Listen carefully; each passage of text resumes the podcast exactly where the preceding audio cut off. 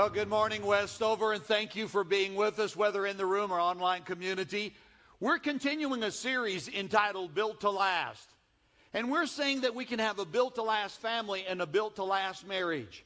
The wall behind me, we've been building it over the last several uh, weeks in this series, and we talk about a built to last home. We understand it has to have good materials and good workmanship. Yes? And the same with the family. Got to have the right materials and good workmanship in a marriage and a life. And then there's these other components that come together, other things that make it right, make it built to last. Good materials that we talked about last week. Men and women are wired different. Yes, we talked about that. Well, this week we're going to talk about remodeling. Remodeling. And sometimes, sometimes the house just needs a facelift. And sometimes we need to rip out something, rip, rip away something that's old, tired, outmoded, worn out, and we need to install something new. I want to suggest that in every one of our marriages, we have to have moments when we do some remodeling in the marriage. First service, there was a couple here. They, they've been married just a few weeks. A few weeks. Denise and I, this month, we will celebrate 41 years of marriage. Yeah. And and all through life, we're we're building and rebuilding. There have been some times she has remodeled me. You know I'm talking about? there are times you have to go through and just say, it needs to be improved. Things got old, things got we got caught into one way of doing it, maybe early on as a couple, and then kids come along. And then you haven't negotiated how the time is going to work it out, and you feel like you're spending all your time as, as a parent, and you've lost yourself in as a couple, and you have to you have to do some remodeling. Then there comes along, the kids get older, and and sometimes wheels clash when they become teenagers and personalities and choosing sides, and some stuff happens and conflicts, and it seems like we're polarized and caught into that.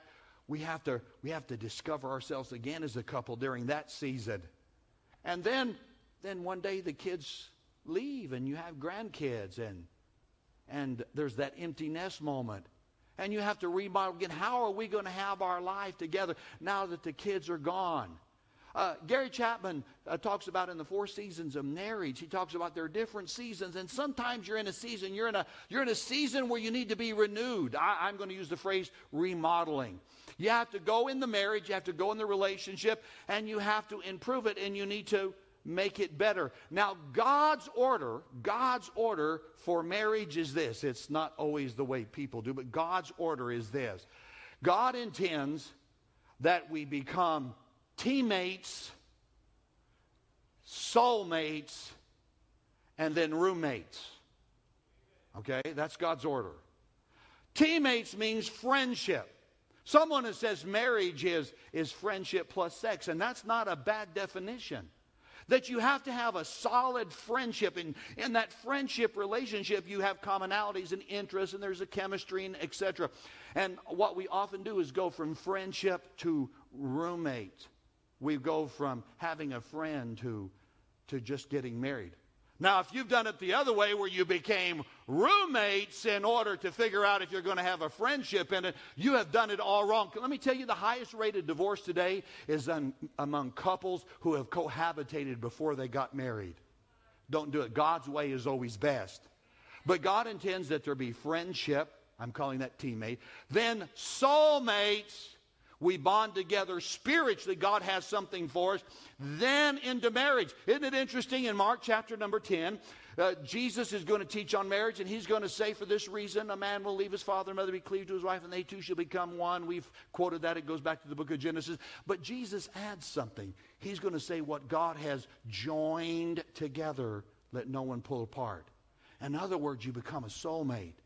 You, you need to be a soulmate before you become a roommate, before marriage. But some of us, some of us, we, we're roommates, we're married. Maybe you come to Christ since you got married. Maybe you, you thought you knew Christ and you're figuring this thing out and reconnecting with God. Maybe you were never soulmates. You just went from teammates to roommates, got married. And now you're figuring out how to become soulmates. That can happen. It can happen in the marriage you're at right now. You don't have to leave and find something else. No, can I tell you? God says in the marriage you're at right now, you can become a soulmate. How? How do we become soulmates? Well, it's going to require some remodeling. And I want you to join me in the, the book of 1 Corinthians, chapter number 13. This is the love chapter. We talked about verse number 7 last week. We're going to go back to the love chapter, and we're going to apply this to marriage. We're going to apply this to our marriage relationship. And it's verse number four through verse number six. The scripture says, Love is patient, love is kind. It, is, it does not envy, it does not boast, it is not proud, it does not dishonor others, it is not self seeking. It is not easily angered, keeps no records of wrong. Love does not delight in evil, but rejoices in truth. Now, the scripture in verse number uh, four through six is going to give us eight things to not do. Eight things. And I, I, I want to put this merit, excuse me, this message into two thoughts in marriage. First, there is in remodeling something you've got to remove. And he's going to give us eight things we've got to remove. Eight things that will be unhealthy. Eight things that we have to we have to reach in there and we have to say, this needs to go and carry out. We need to demo. Sometimes contractors call it rip out. You have to get rid of it. Eight things to get rid of before you install something new. And what are they? The scripture gives us this list here. It does not envy. Can I tell you, don't, don't expect your spouse to be somebody else. Don't read a romance novel and say, that's the way my husband ought to be. Don't look at some other lady and say, that's, a, that's the way my wife ought to be. The people you work with, they're going to see, they, you always see them with their teeth brushed, dressed. They look, they're the kindest people in the world. You just don't see the other side of them. And the scripture says we need to not envy. Here, here it is the grass is not greener on the other side. You need to stay in the marriage with the partner that you have. It does not boast and it is not proud. It does not boast, it is not proud. It's not self centered, me only, not boasting, not my need, not demanding, not proud, not defensive. Oh, guys, can I tell you, this is tough on us. There is something in us that's built to lead. But the mistake is we can go from leading to becoming domineering. And, fellas, let me just talk to us for a moment. It feels the same. Domineering feels the same as leading. The difference is look at the heart and the face of your spouse. That'll tell you whether you're domineering or leading. If her spirit is closing up, it's domineering. And God has called us to lead, not be dominant, not boast, not be proud, not to say, I'm right all the time. It has to be my way all the time. Somebody asked the question, how many men does it take to screw in a light bulb? Somebody says just one, why the whole world revolves around them. Guys, sometimes we can feel that. Sometimes we feel like the whole family needs to revolve around us, and we can say, we're right, we're the breadwinner, we're the this or that. We can use all these cliches, you know, the machoism. The scripture tells us here that's not the love that God wants. And if you have a tendency to be that way, you, you, need to take, you need to take the wrecking bar, the claw hammer, and remove that and take it out. That's not what God intends. It goes on to say, it does not dishonor others. What does that mean? Well, we pledged ourselves to love and honor, to value.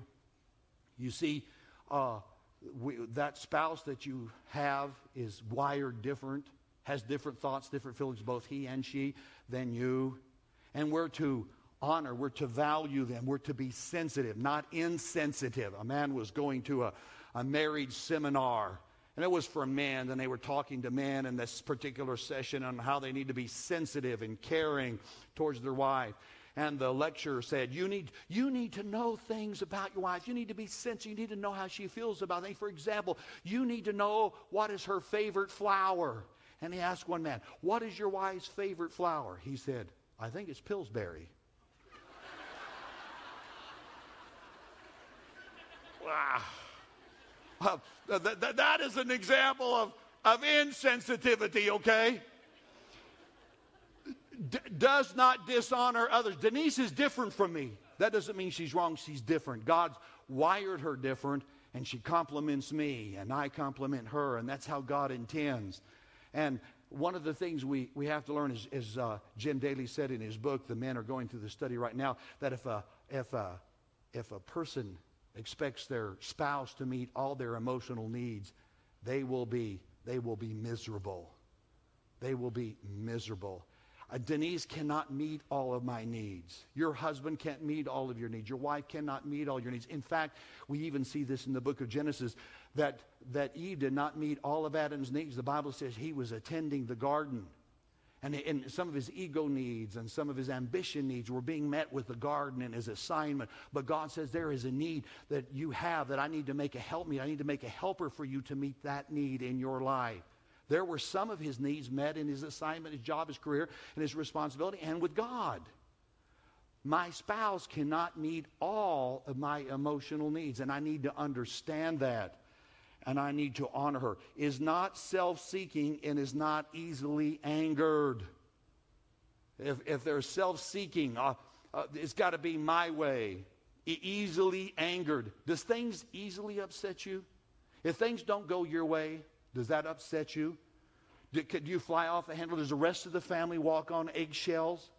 Is everybody afraid to mention that in front of you? Are, are, are, there things whispered that you don't hear about because you might go off and you say, How come you don't trust me and bring that to me? But because we're easily angered, we send things off. Our temperament, our temperament. Anger is poison in a relationship. Anger will cause the other person to withdraw. Anger will close the spirit of the other person. Anger brings all kinds of bad stuff in the relationship. Now, the Bible says we can get angry. Yes, it does say that, but it's moral anger. We need to be, we need to be angry about moral issues. We need to have conviction about moral issues, but for some of us, anger has become a habit in the home. And the scripture says it's one of the eight things you got to rip out, you got to remove, you got to get rid of if you want to have a health, healthy marriage. And then it goes on to say, it keeps no records of wrong. Keeping score continues the war. And there's some of us, we have a scoreboard. We, we know how many points have been scored against us. How many times we've given in, how many times we've apologized, how many times we've done, how many times we've been there, how many times was, we've uh, uh, set aside our will, how, how we spent the, uh, the income tax return last year on that other person and not, and you're keeping score all the time. And it's put you in a, a one against the other. It's brought a rivalry. It's brought conflict in the home. The scripture says is not, is not keeping records of wrong. There's some things we just got to walk away from and forgive. Marriage will not be 50 50. Whoever told you that got three or four divorce divorces. Marriage is a commitment. That soulmate, that soulmate quality means you're in it. And there will be seasons and moments you will give much more than your fair share. But that's what love does.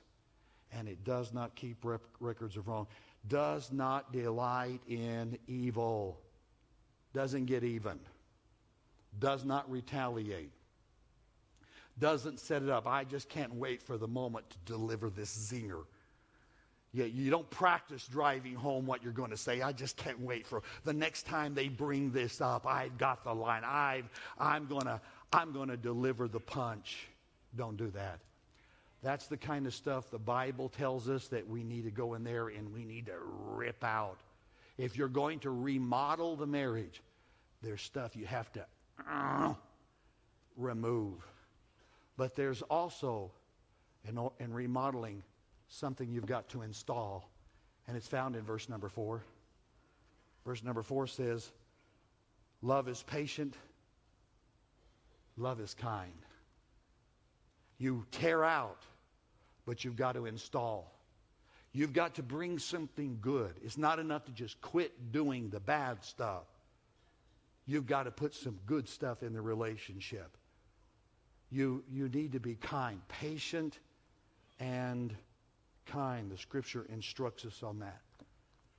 And how, how do I do that, Pastor? How, how, can I, how, can I, how can I begin to install new habits and new ways? And how can I create a... We're, we're, we're caught in so much conflict. He says he has no feeling for me. He, she says she has no interest. She's angry all the time. He's closed up all the time. He's withdrawn. She's become bitter and resentful. How, how do you do that? We're, we feel like we're just polarized in that. Uh, let, let me give you, let me give you quickly three words that take us along the path. Action, thinking, feelings. Action, thinking, feelings. Actions, stuff we do, create th- uh, certain thoughts. Good or bad actions create good or bad thinking, which creates good or bad feelings. That's, that's how we're geared up. Say, I, I can't change my feelings. I feel so bad. I feel so upset. I feel so, I, I, I, I feel so hurt. I feel so, I feel so, I feel. I can't change my feelings. That's right. Feelings keep feeling feelings. It just keeps in this in this quicksand, this minutia of feelings. But you can change feelings. How do you change feelings? You begin to bring new action in. You begin to install kindness.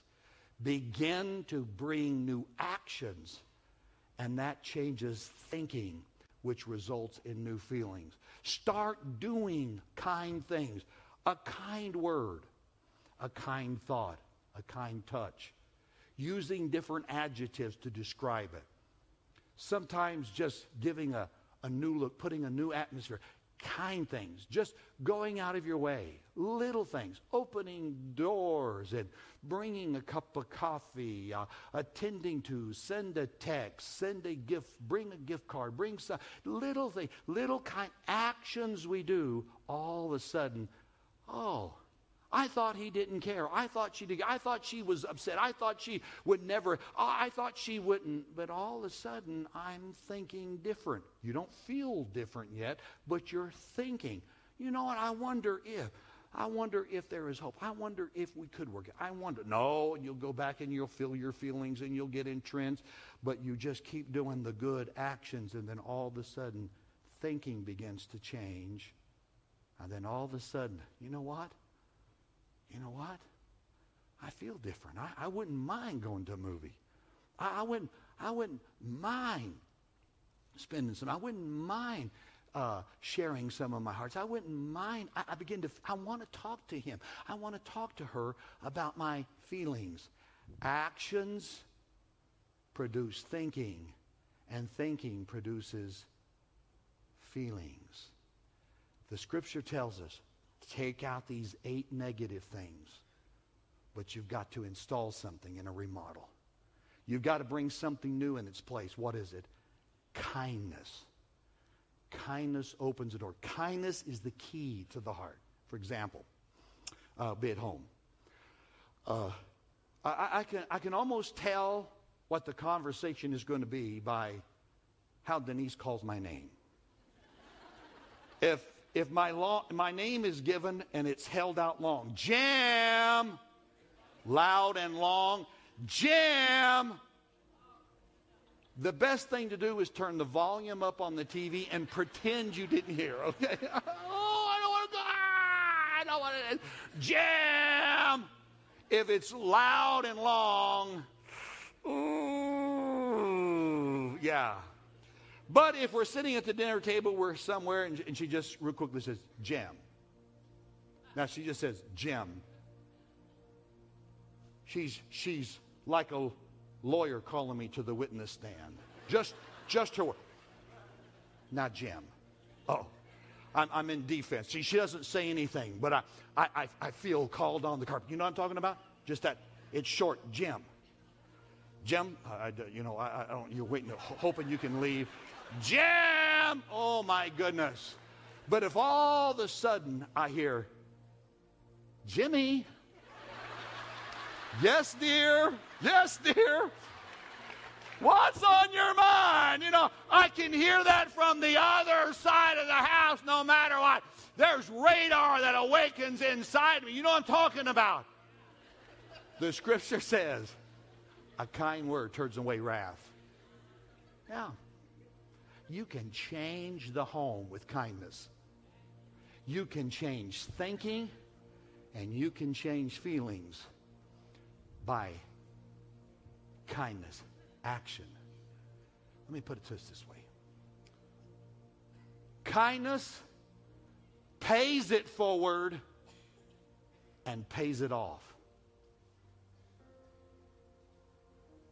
Kindness pays it forward and pays it off. What am I talking about? In every season of the marriage, be kind. Just bank that kindness. Just keep, pays it forward. Do lots of kindness because there's going to come another season in the marriage when you're going to need to draw from that bank and that deposit. And there's been lots of kindness that's been built up. And if there's moments and if there's season, if there's conflict, that it just seems like kindness is not in the moment. They can draw from the kindness of the past. It pays it forward, but it also pays it off. What if you've done it wrong for the last 10 years? What if you were not soulmates and maybe you were roommates first and you've struggled to become teammates and now you're trying to figure out how to be soulmates? There's no spiritual bond.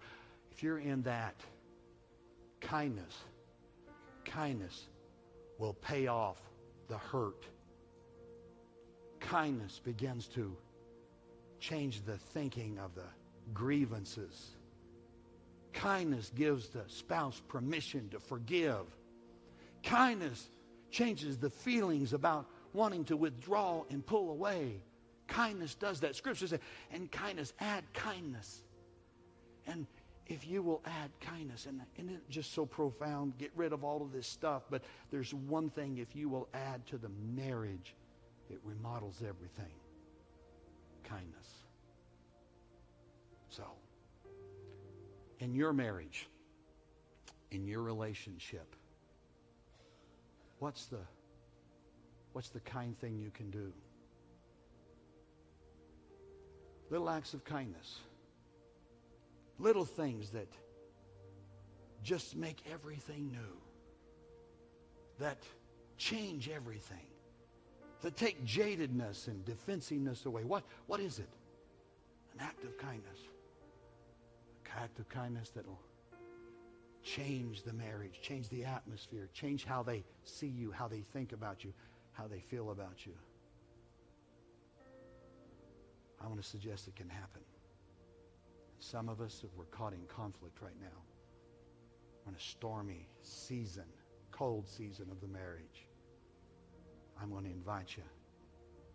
Get rid of the negative. Get rid of the destructive. Get rid of the defensiveness. And start today. Kind words, a kind touch, a kind expression. Use kinder descriptions a kinder look towards him, her. Expressions of it. It'll change thinking, it'll change feelings. And there's some of us that need God to rescue our marriage right now, and you're caught in the you're caught in the the stalemate, the deadlock. You're, you're, you're, you're caught in conflict. You're polarized and you feel like you're going nowhere. And I'm going to invite you all across this auditorium balcony and main floor to bow your heads and close your eyes right now. Just a moment. And I'm asking, Holy Spirit, you will just step into hearts right now and prepare them. If you're at a moment in your marriage where you've done it your way, you've, you've responded with defensiveness, you're hurt and maybe lashed out, and you may have a reason to be hurt. If there's been there's been a violation in the marriage, something that's happened that's wounded the very the very core and the value of that marriage. I I get that. But the Lord can heal that. The Lord can make that work in the marriage. Now, forgiveness can come. You can remodel that marriage and have the marriage you always wanted. But in order to do that, it has to be a Christ centered marriage. And some of us are doing it our way. We're saying, This is how I was raised, this is who I am. And we've used a plethora of excuses and defensiveness. And are you ready to move past that? Are you ready to say, I'll do it God's way? And you want a Christ centered marriage?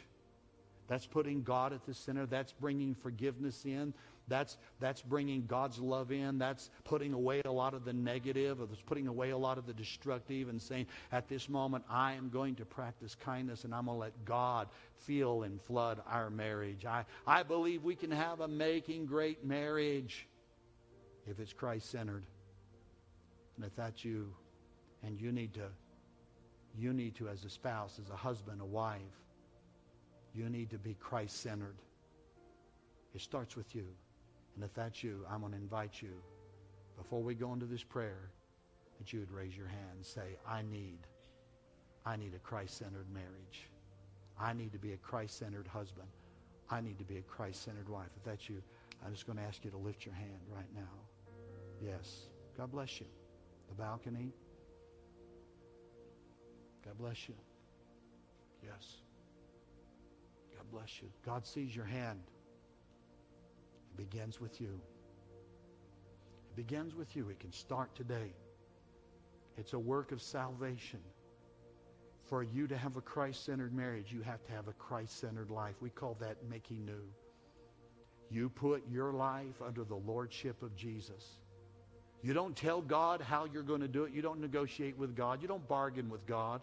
You don't tell God, God, I'll do this, but I won't do this. God, you can, you can fix my problems, but God, you cannot have anything to do with the areas of my life that I like the way they are. It doesn't, it's not how it works.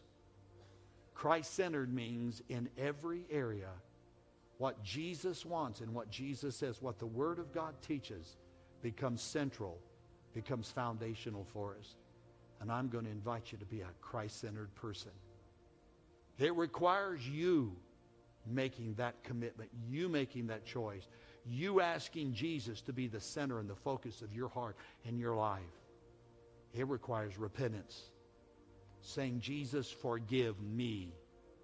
Jesus, be my Lord and Savior. Jesus, come into my heart.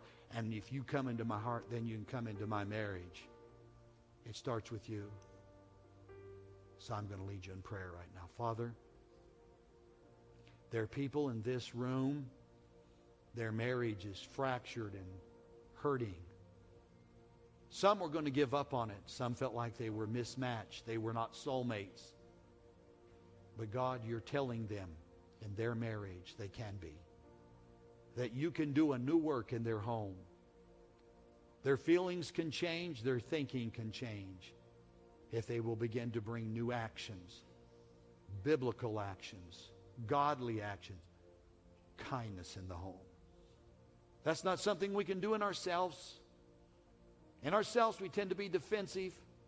In ourselves, we tend to be selfish, self included. God, I'm guilty of that.